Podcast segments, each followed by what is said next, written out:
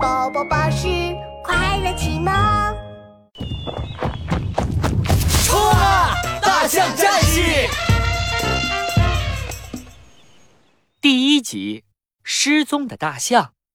长鼻子爷爷，长鼻子爷爷！清晨的阳光照射在宽宽草原上，大象家园里传来一阵敲门声。敲门的是一只蓝色大象，它有一对长长的雪白象牙，像两把锋利的宝剑。大家都叫它剑齿。剑齿，你敲了半天门了，有什么事啊？邻居家的大象叔叔推开门问道：“我听说长鼻子爷爷感冒了，我给他带来点草药，但他好像不在家。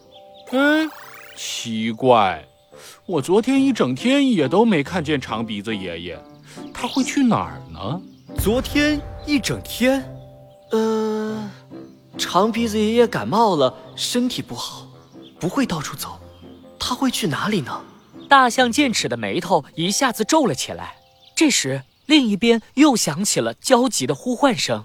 嘟嘟，嘟嘟，你有看见我儿子嘟嘟吗？没有，没有。嘟嘟，你们有看见我儿子嘟嘟吗？没有。哦，大象阿姨，嘟嘟也不见了。对呀，他昨天出去玩，一天都没回来，我要急死了。长鼻子爷爷不见了，嘟嘟也不见了，看来他们很有可能失踪了。我们得赶紧去找他们。一听到大象剑齿这么说，大象们顿时都慌了神，大象阿姨更是脸都吓白了。什么？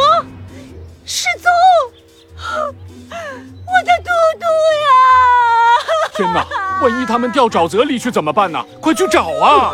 我们这就去找啊！赶紧找啊！草原翻一遍，也要找出他们来。大家赶紧分头去找，从早上找到了中午，又从中午找到了傍晚，天都快黑了，还是没有长鼻子爷爷和小象嘟嘟的消息。长鼻子爷爷，儿子在哪里？小象嘟嘟，儿子，累死我了！都找了这么多地方了，怎么还找不到啊？就是啊，找了这么久，怎么还找不到？他们在哪儿啊？我走不动了。大象剑齿擦了擦额头上的汗水，摇了摇头。哎唉，宽宽草原太大了，这样找是找不到长鼻子爷爷和嘟嘟的。我们得仔细想想，他们有可能去了哪里？他们有说过自己要去哪儿吗？呃，这个嘟嘟说是去找长鼻子爷爷。那长鼻子爷爷呢？好像是去洗澡。洗澡？我明白了，我们得去河边、湖边，还有池塘边上找。对啊，是啊，是啊，洗澡肯定要水呀、是啊。一听大象剑齿这么说，大家都反应过来了，大家分头找，我去河边看看。大象剑齿向河边跑去，刚靠近河岸，就听见河里传来微弱的呼救声。糟了，小兔吱吱掉河里了，得赶紧救它。小兔吱吱在河里挣扎着往下掉，河水都快淹没它的长耳朵了。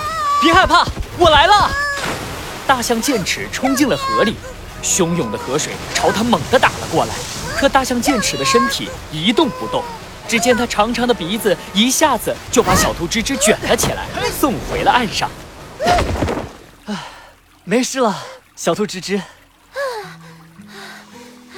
谢谢你，剑齿，啊不然 不然我就被淹死了。没事啦，没事啦。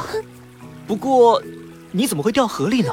我我也不知道，我刚进灌木丛就闻到一股怪味儿，一下子头晕眼花，掉河里了。 啊对了，我还在灌木丛看见了几个脚印，有大象的，还有特别奇怪的脚印。一股怪味儿，还有奇怪的脚印，难道？大象剑齿的眼睛一亮，我明白了，谢谢你，小兔吱吱，我有办法找到长鼻子爷爷和小象嘟嘟了。